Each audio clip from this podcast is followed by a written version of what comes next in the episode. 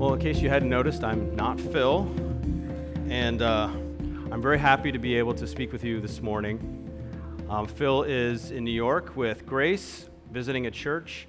Phil's been on study leave a little bit during the summer, and so he's given the elders, the ruling elders, a chance to bring God's word. And we've been studying in the book of Job, and I'm very excited that I get to talk about Job's friends today, because I really enjoy Bible trivia. I really enjoy just little quirky things about the Bible, and we actually get to see one of Job's friends who is, I didn't know if you know this, the second shortest man in the Bible. Did you know that? It's not Zacchaeus, who's the shortest man, or, you know, we think of him as the shortest man. The third shortest man in the Bible, obviously, is Nehemiah.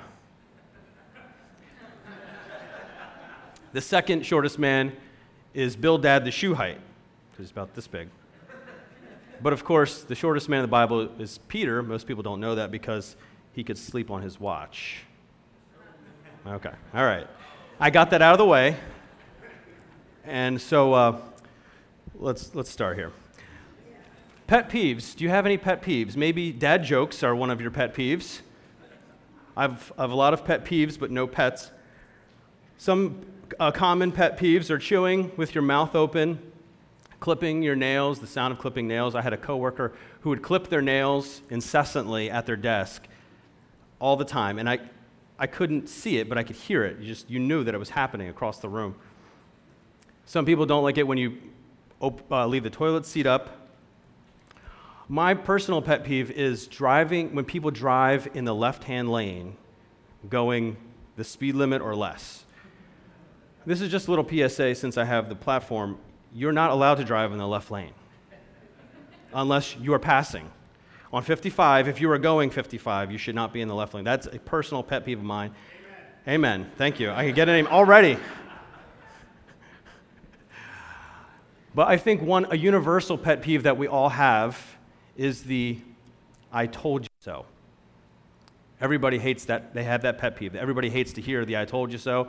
I hate to hear the I told you so. In fact, I would rather lose an entire relationship with somebody than hear an I told you so. If you have an I told you so hanging over your head at work, sorry, I got to quit. I'm not going to hear the I told you so. I'll go live in the middle of nowhere. Of course, our parents all, oftentimes gave us the I told you so. Um, I mean, you, you, kids, you know this. I mean, one of the famous ones is uh, Christmas Story, right? You'll shoot your eye out, and it actually happened. He would rather lie to his mother than hear the I told you so, making up some crazy story. But when my kids uh, are doing something I told them not to do, whether it's jumping off the couch or running with something when they shouldn't be, they're jumping off the couch, you tell them not to do it, and then all of a sudden you hear the thud. You come running into the room. What happened? Someone's crying. Are you okay? Everything all right? No broken bones? We don't have to go to the emergency room? Maybe bleeding a little bit, but it's nothing, nothing major? You know, I, t- I told you you're not supposed to do that. The I told you so is probably the worst thing we, that we could possibly hear, especially from our parents. And the only thing about the I told you so is as much as we hate getting an I told you so, we love to give the I told you so, right? We love giving the I told you so. Even as a parent, sometimes you, you, even though you're trying to comfort your kid, but you, you have to slip it in there. You got to turn the knife just a little bit. You can't let this, this situation go to waste where you're not uh, instructing them in some way. We're going to hear a little bit more about the I told you so, but if you would turn with me in your Bible to the book of Job, we're going to look at chapter 2. I know it says, I think, 16 on your, in the, the bulletin, but the title of my sermon this morning is The Comfort of Job's Friends and we're going to see some friends that kind of gave Job and I told you so in a, in a manner of speaking. We're looking in the book of Job, chapter 2, verses 11 through 13. Let's give our attention now to the reading of God's word. Now, when Job's three friends heard of all this evil that had come upon him, they came each from his own place Eliphaz the Temanite, Bildad the Shuhite, and Zophar the Naamathite they had made an appointment together to come to show him sympathy and comfort him. And when they saw him from a distance, they did not recognize him. And they raised their voices and wept, and they tore their robes and sprinkled dust on their heads toward heaven. And they sat with him on the ground seven days and seven nights, and no one spoke a word to him, for they saw that his suffering was very great. Let's pray. Heavenly Father, your word has been read. Please help us to apply it to our lives. Help us to see from this story what you would have for us this morning. Help us to be not miserable comforters, but comforters who love your law, love your word, and are there to reconcile people to Christ. Pray this in Jesus' name. Amen. So, we've been going through the book of Job. I won't belabor the whole entire Job story. Job is suffering, and so his friends are coming to see him to give him some comfort. Now, Job's friends do play a major role in the book of Job. They often get overlooked or derided or put down. And they are kind of seen as the negative part of the story, but they do perform a, a, an important role, and it may not be quite what you expect. They get a really bad rap. So I think it would be a really good thing to look at some of the silver linings of Job's friends, seeing what they got right, seeing what they got wrong, and seeing what everyone, including Job, got wrong about the situation. So those are going to be my three points what Job's friends got right, what Job's friends got wrong and what everyone got wrong about God. First, the good part what Job's friends get right. This is my first point. They wait and they honor Job. Now, we don't know much about Job's friends other than their names and their tribes, and we don't even really know that much about their tribes. But suffice, suffice to say that they're close enough to Job to perform a service that a close friend or relative would perform, which is that they see Job in need, they see him down and out, and they come and they, they comfort him silently for seven days. And that is a really long time to be sitting with somebody without talking. Sometimes when you're comforting a friend in need and you put your arm around them and you don't know what to say, and even just five minutes can seem like an eternity. And, it's, and it is okay to just put your arm around someone give them a hug, tell them that it's going to be okay. Job's friends sat with him for a full seven days while he grieved the loss of his wealth, the loss of his sons and daughters, and the loss of his own health. Here we see that Job's friends' initial acts of comfort were very admirable. First, the Bible says they made an appointment to come together. They showed up. Sometimes you just have to show up at someone's house because they won't answer your phone calls, they won't return your texts. Sometimes you just have to be there, showing up at their house. And Job's friends did that. And when they saw Job, they were stunned. They didn't even recognize him. They tore their clothes, they threw dust in the air, which is kind of a symbolic uh, sign of grief. And they provided that ritual comfort to him. This is kind of the equivalent of showing up in black at a funeral, sending someone flowers, all these things, while some of them are formal, they, they do have great significance to people. And the next thing we read is that they shared in his suffering. Job's friends actually got down on the ground and laid down next to him. And they sat in silence next to him. They didn't book a hotel room in the Four Seasons and just check in on him and like take shifts to check. On, have you checked on on Job today? Yeah, he's doing. He's not doing any better, but at least he's not doing worse. They were on the ground, laying down, sharing in his suffering, giving him comfort. They sat with him in silence for seven days, and seven in the Bible is sort of a, uh, a number used for completion. So it wasn't that they were just there for a little bit, but they were there for the full type of grieving period. We can feel that they were there in solidarity with him, solidarity with him. They were true friends. They weren't busybodies just showing up to hear the latest gossip. When they saw Job, they tore their clothes and they wept. Eliphaz, Bildad, and Zophar obviously cared about Job and had a good enough relationship with him that they were in it for the long haul. So that's something that they got right. The second thing that they got right is Job's friends honored God's law. Job's friends, Job didn't really give his friends credit and doesn't honor them for accurately describing how the world works. Let's uh, turn in our Bibles to chapter 4 of Job. and listen closely and hear for yourselves in ways that we actually agree with Job's friends. Here's some of the way, things that Job's friends got right. In chapter 4, verses 7 and 8, Eliphaz correctly states that the, that the innocent prosper. We see this type of language similar to the books of Psalms and Proverbs that if you are righteous, you will actually receive a blessing from the Lord, and if you are wicked, you will receive cursing. So, Job 4 7 and 8. Remember now, whoever perished being innocent?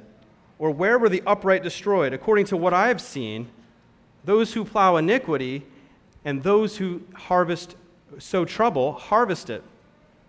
So here, Eliphaz correctly asserts that the innocent are protected by God. I mean, that sounds theologically correct to me, right? We, almost, we, we sang some of that type of thing in uh, Psalm 16 today. In chapter 20, Zophar correctly states that the wicked will suffer. Let's listen to chapter 20, verse 27. The heavens will reveal his iniquity, or the sinful man's iniquity, and the earth will rise up against him. This is even apocalyptic language that kind of indicates final judgment. The, the earth will actually rise up against the person who does evil. And then Bildad continues talking about the wages of sin. He speaks up in Job chapter 8, verse 4. If your sons sinned against God, this is getting a little bit more personal now, then he delivered them into the power of their transgression. And in verse 20, he says, Lo, God will not reject a man of integrity. In chapter 25, Bildad continues and says that a man cannot be righteous before God. Listen to verse 4. How then can man be right before God? How can he who was born of a woman be pure? That actually sounds like correct theology. Are you familiar with the phrase cage stage? Does anybody know that phrase? I got one, two, three, a couple people. So there's this, there's this idea of being in the reformed cage stage. I don't know if you've heard of this, but meaning that you learn about reformed theology, you learn about theology, and you're really on fire about it. You've got to tell everybody that you know about the theology that you've learned. And you're in a cage stage, meaning you're not really helpful to anybody else. You're only fit to be put in a cage so you don't hurt other people and hurt yourself. That's the cage stage of Reformed theology. Bildad is part of, part of those theology bros, giving everybody a lesson in theology in the tulip. No one can be righteous before God. He's got total depravity down pat. So Job's friends get a few things right. Firstly, they sit and wait for Job and provide him with real comfort for a while. And they also accurately say things about God that the innocent are blessed, that the wicked suffer, and that man cannot be righteous before God. Now, can I get an amen to the theology of Job's friends? Amen. So, but what theology are Job's friends describing? We might call this the quid pro quo theology of Deuteronomy. They are describing the Genesis theology of the covenant of works. Pagans would also agree that this is true, that this is the way that the world works. They would, they would say it in a different way. They would say, this is karma. But Job's friends are missing some essential truths. And so here's what they got wrong. My second point this morning what Job's friends get wrong. So they left out quite a bit of theology on the tulip, but they're not wrong, at least initially. And here are some ways that they miss the mark. Job's friends miss Job's innocence, relatively speaking, covenantally speaking. Since Job's suffering is so great, they automatically assume that Job is guilty of, of something. He's got to have done something wrong to warrant all this stuff from God. In Job 15:4, they say, Eliphaz says, You have no fear of God. And this is accurate in one sense because we know that everybody is sinful. And Eliphaz also says in chapter 22 You have exacted pledges. You have given no water to the weary. You have sent widows away empty.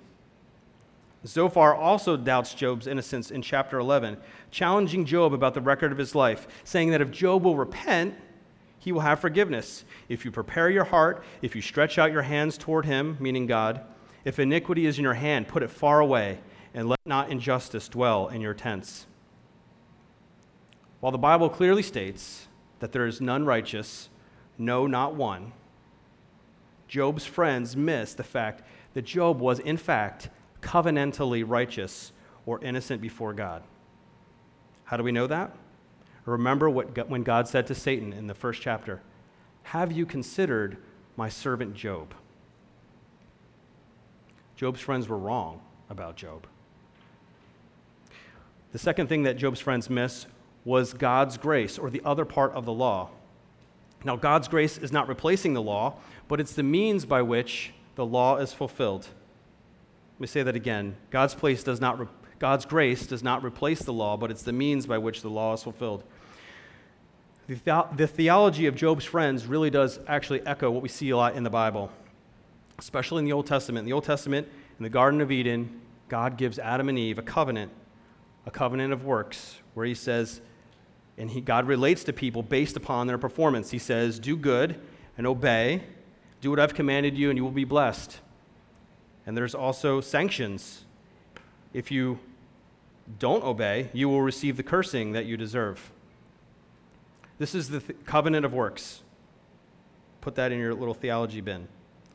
And God's and Job's friends seemingly understood this type of economy or this type of reality. They understood that this is the way that the universe is supposed to, to function.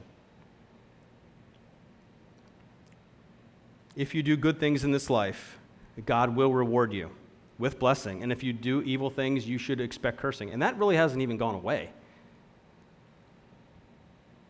So you've heard the statement if A equals B and B equals C, then A equals C. So therefore, if Job is in a place of suffering and he's in a place of being down and out, he's received not only regular trials and tribulations that we all go through, but he's received an apparent supernatural, not ordinary suffering and affliction, affliction by the hand of the Lord. What are Job's friends supposed to infer from that other than that he is guilty in some way? He must have, Job must have done something to earn God's ill favor. And in this way, Job's things, uh, Job's friends get things sort of right. But isn't this the way that Satan traps us in our own weakness? Think of when we do something wrong. As Christians, as believers, we tend to think we do something wrong, we're afraid of the wrath of God. If I did something bad, God is going to smite me down because I did something. You're afraid to even get in the car and drive because you don't know what's going to happen. Or if you do something good, you do something to merit God's favor, or, or so you think, and nothing good happens to you. God, I've done all these great things. Where is your blessing? I've been obeying you, but and I've been praying. I've been coming to church. I've been tithing, but all I, all I get from God is, is silence. But a half gospel is no gospel at all. The gospel means good news. And what Job's friends wasn't good news, it was just the news. They merely described the mechanics of how the universe ought to work. And this was their I told you so. One of my favorite phrases from the book of Job comes from chapter 16, verse 2. We can, let's turn there. Job 2, 16 or Job 16, verse 2. I'm sorry. Job chapter 16, verse 2. He, he hears a bunch of nonsense from his friends, and then he says, I have heard many such things. Miserable comforters are you all. That almost sounds, the way it's post, put here, it's almost uh, Shakespearean to me. It almost sounds like it should be in Macbeth. Miserable comforters, all you all, are you all.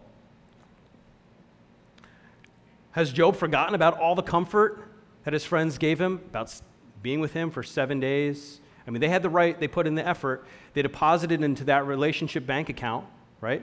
If anybody could give Job advice or, or uh, theological instruction, it's people that have been in your life. I mean, I don't know how many times uh, we see this in our own church, in our own lives, but if you want to be able to talk into somebody else's life, you can't just come in with like a Bible verse and tell them well, you know, all things work together for good.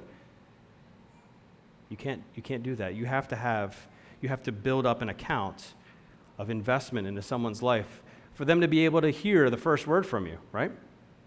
We know this uh, intuitively. And when somebody has invested in your life, you're willing to hear what they have to say.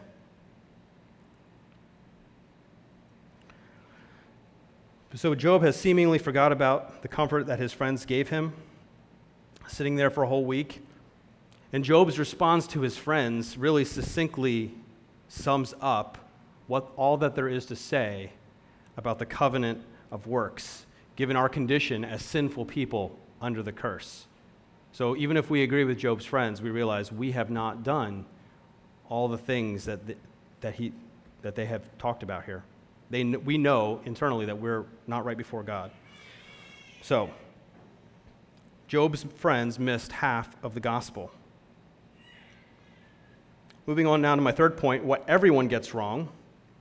And now we come to the point where not only his friends, uh, we saw the friend, his friends got some things right, he, they got some things wrong. Here's what everything, including Job, gets wrong. Firstly, everyone misses God's covenantal plan. The thing that we often forget is that God's glory is our ultimate goal and our ultimate good. God's glory is our ultimate goal and our ultimate good. You will recall the Westminster Shorter Catechism. What is the chief end of man? Man's chief end is to glorify God and to enjoy Him forever. This is what we were made to do. The Bible says that He is the potter and we are the clay. In Romans 9, Paul says, Does not the potter have the right to make vessels of honor and vessels of dishonor? Something, sometimes bad things happen to good people, covenantally, generally good people. And that's because God is interested in the good of those who love him and are called according to his purpose. Now, Job gets close to understanding God's covenantal plan, closer to his friends, closer than his friends get. He says, I know that my Redeemer lives Job knew that he would be justified in the end, somehow. But he didn't know how to get there. He saw the math, the A equals B, B equals C, and he couldn't figure out where is the variable in here to make this turn out the way it should. And his friends didn't give him any good path to redemption. And Job didn't figure it out until the end, where he finally realized that he was supposed to put his hand over his mouth and not speak about things that were too wonderful for him. Job's friends enticed him to fall into a covenant of works mentality, and he fell for it. We see Satan in this scene doing a bunch of bad stuff in, in chapter one, and then he kind of like leaves the scene, but he, re- he really doesn't. He continues to work through the book and in some ways even through his friends. Remember that Jesus was tempted three times in the wilderness. Job has got three, Job has got three friends. Not saying there's a correlation, but I just think it's interesting. but Job's friends did do the work of Satan by, by setting him up to compare himself to the righteous standards of God's law. And instead of pushing Job into repentance, instead of pushing Job into humility, they wind up making him rely on his own good works and his own self righteousness and his own good deeds. And instead of encouraging him to rest upon the grace of God and to see the bigger picture, they tempt him to stand on his own merits. Again and again, Job proclaims his innocence instead of trusting the saving power of God's mercy and grace towards him. And isn't that we relate to how we relate to God? We relate to God based on our own performance we think about if something bad happened to somebody else, well, they must have done something wrong, or God would not have allowed that to happen in their lives. This is the pagan view of karma again. And we all kind of believe in karma, right? In some way. We're not supposed to. This is, this is an Eastern religion. We're not supposed to believe in karma. We kind of, we kind of do in the back of our minds because it's kind of like the covenant of works, and we understand that this is how the world works. And so when we see something bad happen to somebody else, we instantly think that they must have done something wrong. And sometimes we, we enjoy that. Um, I relate a story that happened to me a couple, a couple months ago. I was driving back home from the shore with just my kids, all four, and Nikki was um, away with some friends. And uh, I was driving from where Tuckahoe is, I guess that's Route 40 back to 55, and it's a one lane road for about 20 miles, 10, 20 miles. I don't, I don't know how long it is. So it's about 9:30 at night. It's dark. I got four kids in the car, and somebody is riding my tail really hard. And I've already told you that I don't like when people are driving in the left lane, but this is only one lane. And I'm going, it's probably 50 mile an hour speed limit. I'm probably going like 55. It's a double yellow line. He's right on top of me. So I'm going, I'm, I'm doing normal here, but there's, there's nobody on the road. It's just me and this other guy. He finally pulls around me in the double line. He blows past me, and I don't see him again for another two minutes. Until I see lights up ahead in the darkness, flashing lights, and I see the same car pulled over on the side of the road. Oh, and I felt so good. I loved it because I was really angry that they were up my tail when I had four kids in the car. In fact, that road, that's happened to me twice, where I've gotten very angry driving home when I've had my kids in my car. So he got what he deserved, and I felt better about it um, unjustly. The, the, Germans have a word for delighting in the misfortune of someone else, Schadenfreude. But this is, uh, as funny as it may be, obviously not, not, not good. I have to repent of that. but it's fun. but in reality, the rain fall, he got instant karma. Uh, in reality, the rain falls on the just and the unjust. In the Gospels, we see Jesus indirectly correcting the faulty theology of Job's friends. People asked Jesus, there was a, a story in which um, a tower, a tower of Siloam, fell on a bunch of people and killed them. And they go up to Jesus and said, Jesus, the people on whom the tower of Siloam fell, was it because they were worse sinners than anybody else? And he said, No. They didn't do anything else worse than anybody else, but unless you repent, something worse was going to happen to you. Job's friends did not have a category for God dealing with people other than the covenant of works. When Job considered his own life, how blameless he was, he could not understand why these things were happening to him. He was relatively humble in a lot of ways, and he had an accurate assessment of his life. He knew that he was innocent. And up until the sins of the tongue that he committed and not being humble, and he was blameless before God. So he knew that he didn't do anything especially wrong to warrant additional punishment from God. He lived a holy life, and chapter 1 of the book meticulously lays out how righteous Job was. In fact, he went above and beyond what was required of him. Chapter 1 says that he was concerned about the potential sins of his sons and daughters when they had their feast days. He would sacrifice for them on their behalf. Now, Jesus' words that I just mentioned provide us comfort in a way that Job's friends did not and could not. They were preaching to him a sermon, and it was the law without grace attached to it. And many times we forget about the grace part. We want to go back to the old covenant of works.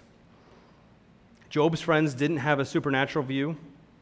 They didn't have a higher view that God is doing something for his own good, working outside the natural order of the world by using this trial to glorify himself. Job's friends saw the world as kind of a computer program garbage in, garbage out, a robotic system of strict justice, which kind of does have merit to it. We did read Bible verses that make sense to us theologically. So it makes sense from one perspective, but it is actually lacking the divine point of view. And without considering God's grace, Job feels disillusioned. He ends up being disillusioned.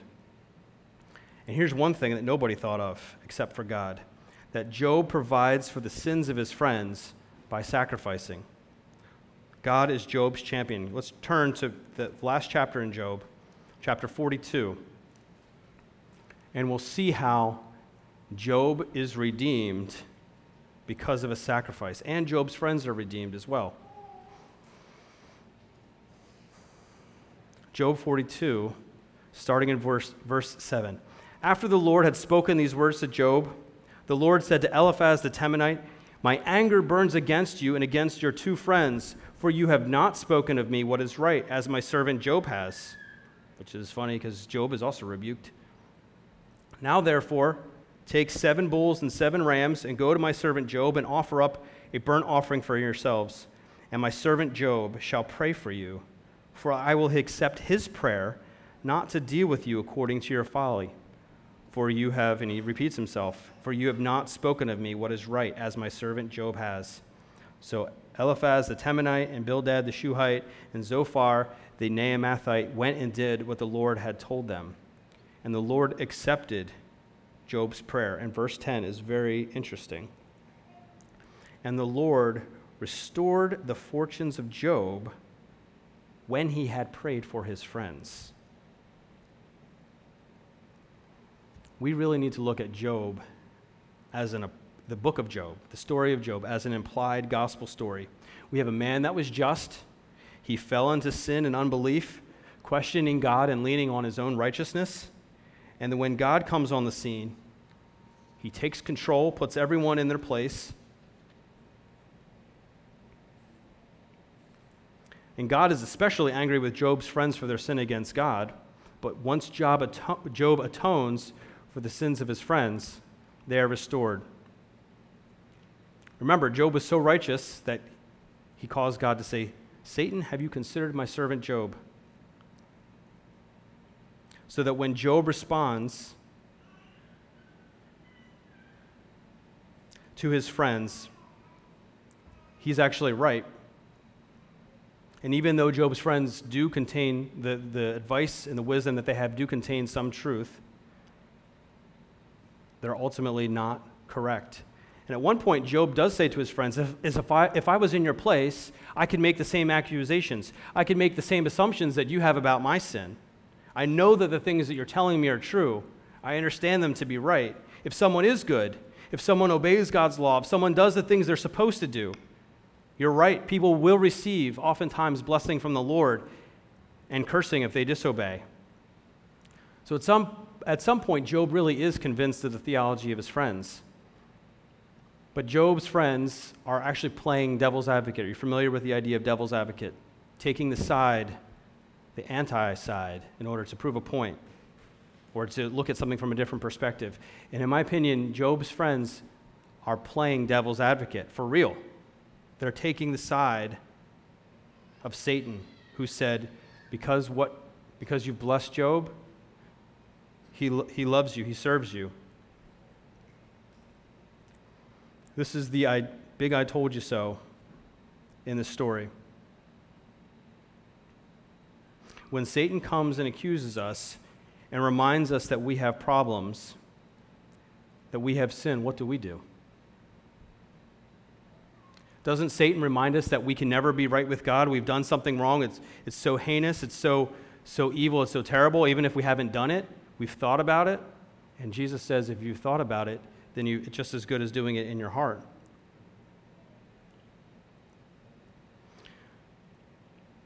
So Satan comes to us and he says, The trouble and trial that you're facing, you're receiving this from the Lord. And it's evil from the hand of the Lord. But Romans 8 1 says, Those who are in Christ, for them there is no condemnation.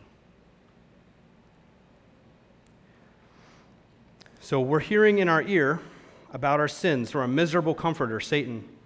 And on the other hand, we have the Holy Spirit, who is the true comforter. We have Satan as our miserable comforter, which is really no comforter at all, like Job's friends, replaying to us all the ways in which we have sinned, all the ways that we have failed, reminding of the things that we have done wrong. On the cross, Jesus' accuser said, If you're the Son of God, come down here and save yourself. They had the same mindset as Job's friends. A true Messiah wouldn't be able to suffer that mocking. The true Savior wouldn't be up on the cross.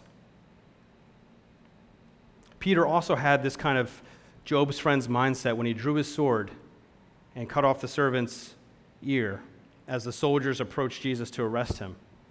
They couldn't square reality or what they were seeing with any other concept of God's grace or what God was doing in the world to provide a sacrifice.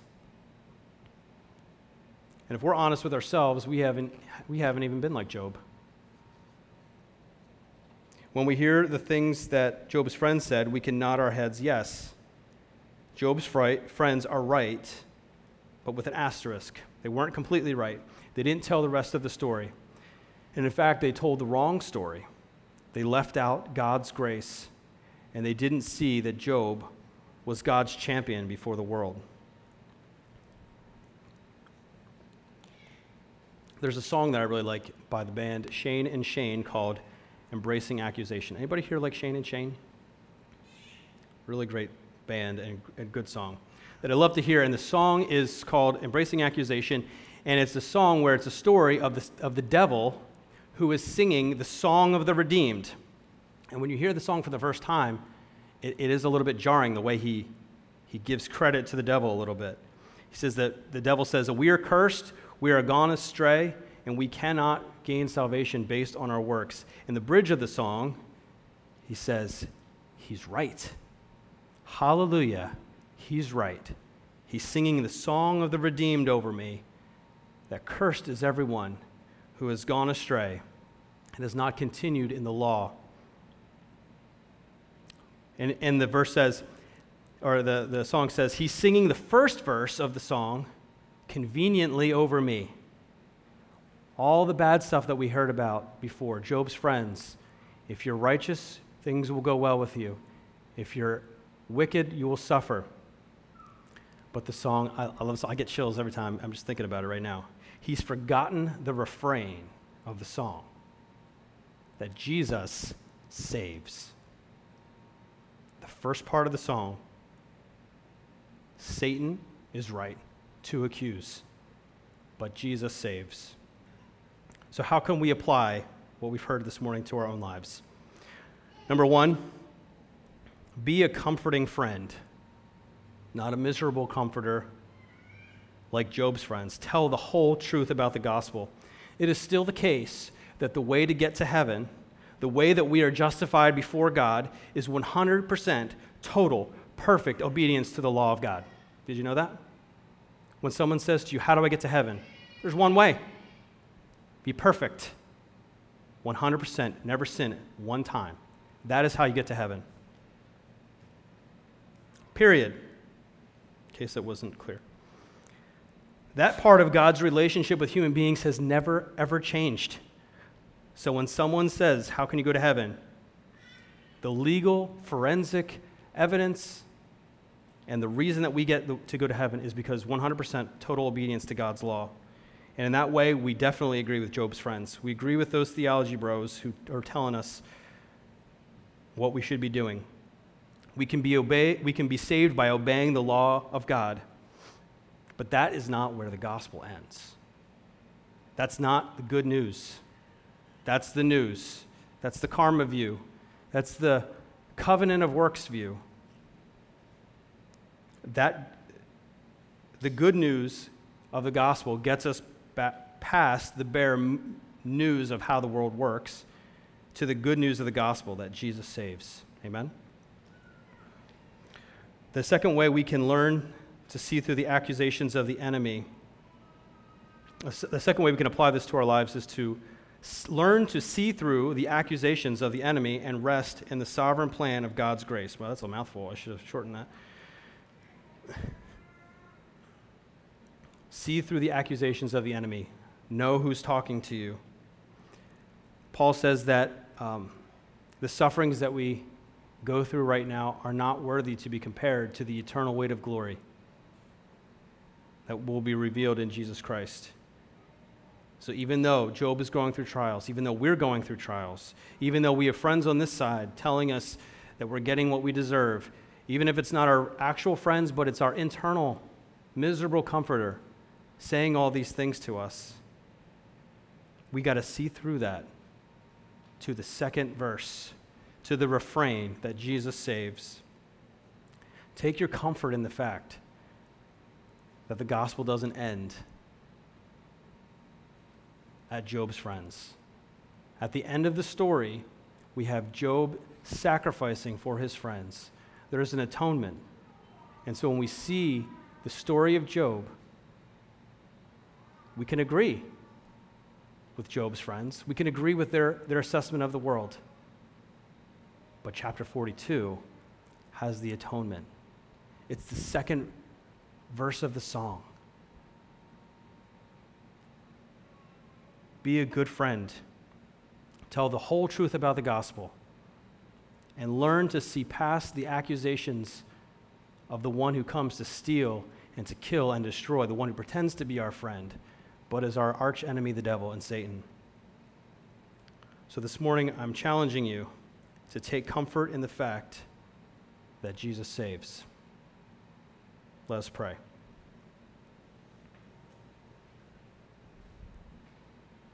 Heavenly Father, thank you for your word this morning and the story that it that plays out, even in unexpected ways.